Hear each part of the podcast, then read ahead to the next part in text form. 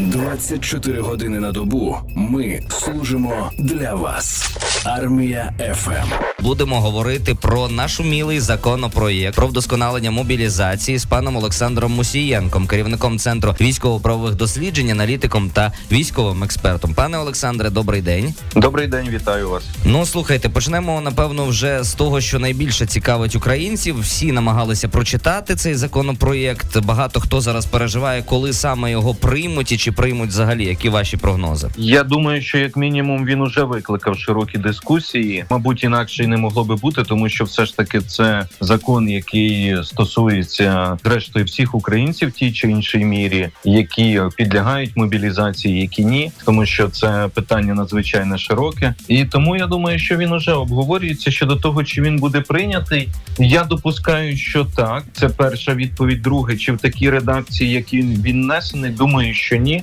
І вочевидь варто розраховувати на певні правки. Ну і 10 січня там була поставлена дата, тобто приблизно. Це перше читання. Що там взагалі буде 10 січня відбуватись в Верховній Раді? Я думаю, що ще до 10 січня ще будуть обговорення на комітетах. І про це говорив і президент України, що так само буде обговорення на комітеті, передбачається. А 10 січня я передбачаю, що будуть надзвичайно палкі дискусії. З одного боку будуть ті, хто буде говорити про те, що варто все прийняти і так далі. З іншого боку будуть ті, хто, скажімо так, буде вносити правки, які, до речі, можливо, навіть і десь і вдосконалять цей проект, який поданий. Тобто мета, яка ставиться, це ж не ставиться мета, щоб парламент пройшла виключно єдина урядова редакція. Можливо, депутати порадяться ще з військовими, можливо, буде ширше обговорення і на стадії доопрацювання ще правки будуть внесені, які покращать зміст цього проекту закону ще до 10 січня. Так, в статті номер 20 в проєкту вказано, що військовозобов'язаних, які ухиляються від мобілізації, за повідомленням керівника ТЦК будуть вносити до реєстру боржників. Яким чином представник ТЦК може когось вносити в реєстр боржників? Питання, чи це конституційно, чи ні? Чи з'явиться додаткова відповідальна особа? І це, не дай Боже, призведе до бюрократії і зловживань? Ви бачите, що на сьогодні відповіді на це питання конкретної немає. І крім того, чому її немає? Тому що діяльність ТЦК взагалі і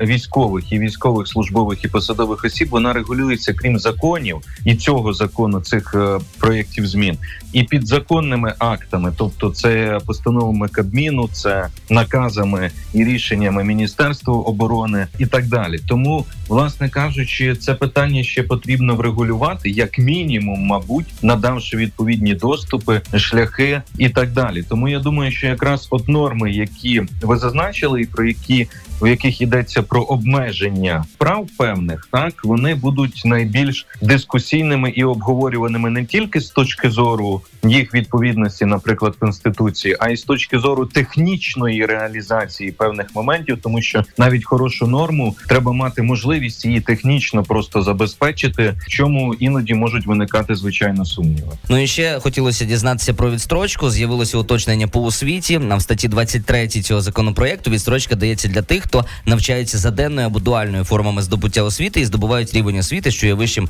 за раніше здобутий, за однією спеціальністю. Тобто тепер що виходить, що ті, хто здобувають другу або третю вищу освіту, але за іншою спеціальністю, вони вже потрапляють під призов? Так, тобто це де фактично вже норма, яка виключає. Ви бачите, що виникли певні... Яка процедура, просто навіть цікаво дізнатися в даному випадку? Думаю, що процедура, вона буде така просто, що людину будуть ставити вочевидь перед фактом, що ви маєте припинити ваш навчальний процес і продовжити його після військової служби. Я іншої процедури, просто виходячи зі змісту, зараз я не вбачаю. Це виникло не на пустому місці, не на порожньому, це виникло через те, що статистика свідчила, що багато людей, скажімо, подалося здобувати зараз другу або третю освіту вищу, таким чином використовувати можливість відстрочки. Тому це питання, воно так само потребує врегулювання. А щодо процедури, ну, розумієте, я іншої поки що не бачу з точки зору того, що людину просто будуть ставити перед фактом про те, що ви знаєте, що ви не можете продовжити ваше навчання після фактично вже демобілізації.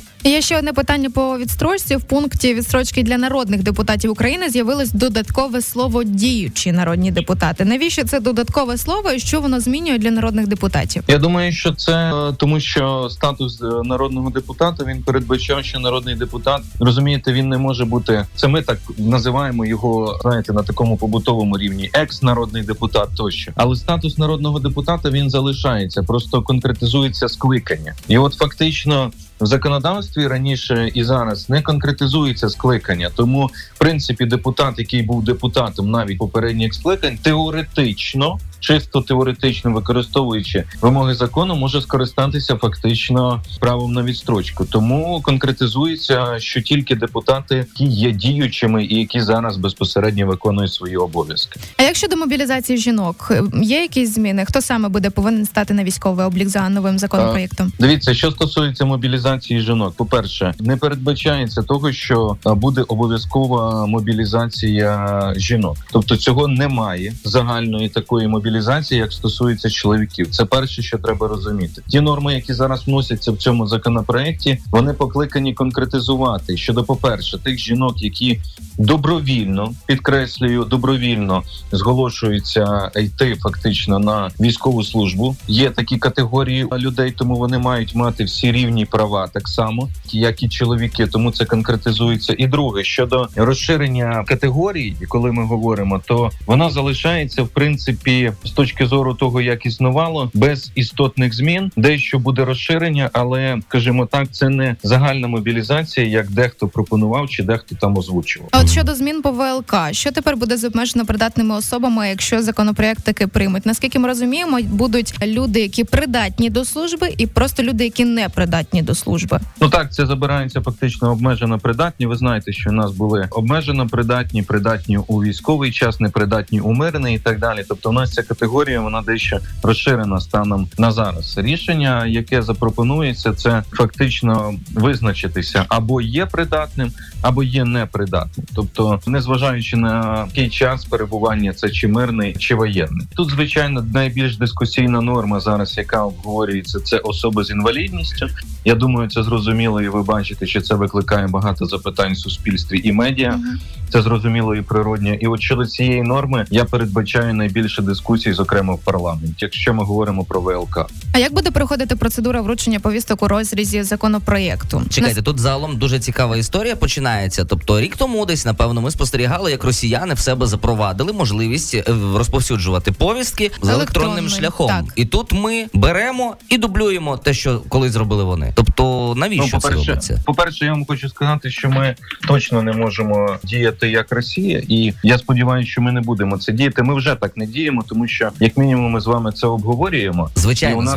Але ситуація яка? Тобто, от маленький пунктик цей, він дуже схожий на те, як діяли росіяни. От, можливо, дивіться, я з вами погоджуюсь, тому що я хочу сказати, що, наприклад, я не розумію, яким чином можна повідомити на електронну пошту, і яким чином потім верифікувати чи підтвердити, що людина точно отримала це, не отримала, вибачте, банально, в скриньку спам, яку багато хто не перевіряє, і потім довести, що він є повідомлений про це. Ну, як мінімум, технічні моменти, яким чином про це повідомляти. Це перший момент. Другий момент. Знаєте, що я можу сказати? Що, в принципі, от дивіться, процедури повідомлення, які пропонуються і цим же законом, вони дещо дублюють і те, що в нас є і на зараз. То в мене виникає запитання, для чого обдумувати якісь нововведення, якщо просто варто забезпечувати те, що в нас існує і на зараз. Це місце роботи, місце проживання або громадські місця, яких є досить багато, де так само може бути військовозобов'язаному вручена відповідна повістка і все. Тому мені здається, що ось ці речі, що стосуються електронних повідомлень, я чисто технічно передбачаю багато проблем. І, скажімо так, обмеження, які можуть носити ось цей електронний характер, вони можуть, скажімо так, бути негативно дещо сприйняті в суспільстві. Тому мені здається, що просто потрібно залишити, як є, можливо, вдосконалити певні механізми, ну і в принципі все. Ну і загалом ще дуже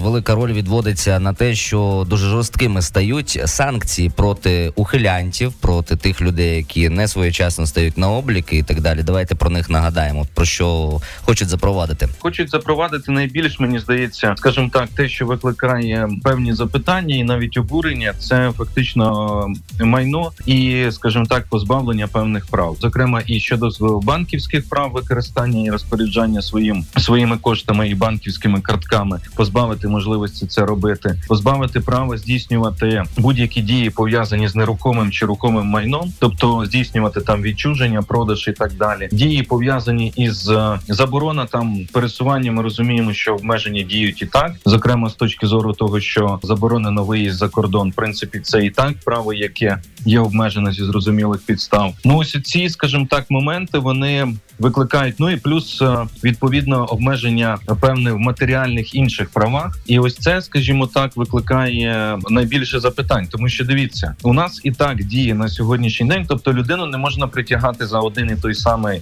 злочин чи правопорушення двічі чи тричі. І у нас на сьогоднішній день діє відповідальність. Вона або кримінальна, або адміністративна, або цивільно-правова. От ми повинні визначитися, який рівень відповідальності ми застосовуємо щодо конкретного випадку. І ось тут має бути чітка, зрозуміла градація. Як, наприклад, з боржниками по аліментам. Там є різний розподіл, тобто за ухилення. Там накладаються обмеження по правах і так далі, стягується заборгованість, але це за рішенням суду. І ось тут питання. Там за рішенням суду позбавляються і обмежуються в деяких правах. А тут пропонується, щоб просто ТЦК фактично це робило. І ось тут, наскільки це позасудовий спосіб не буде порушувати. Адже навіть притягнення до відповідальності адміністративної чи кримінальної передбачає відповідний вирок суду чи рішення. А в випадку, коли не буде судового порядку, це, скажімо так, викликає серйозні запитання щодо дотримання і виконання норм Конституції, інших законодавчих актів в цьому питанні. Що сказати? Я думаю, що багато зараз питань виникає в процесі обговорення у депутатів саме цього законопроєкту. Зараз вони так само голову ламають, як правильно вчинити, що буде доречним, що буде недоречним. Ну а вам, пане Олександре, ми дуже дякуємо сьогодні за ваші компетентні коментарі. З нами на зв'язку був Олександр Мусієнко, керівник Центру військово-правових досліджень, аналітик та військовий експерт, з яким ми обговорили нашумілий законопроєкт про вдосконалення мобілізації. Армія ФМ.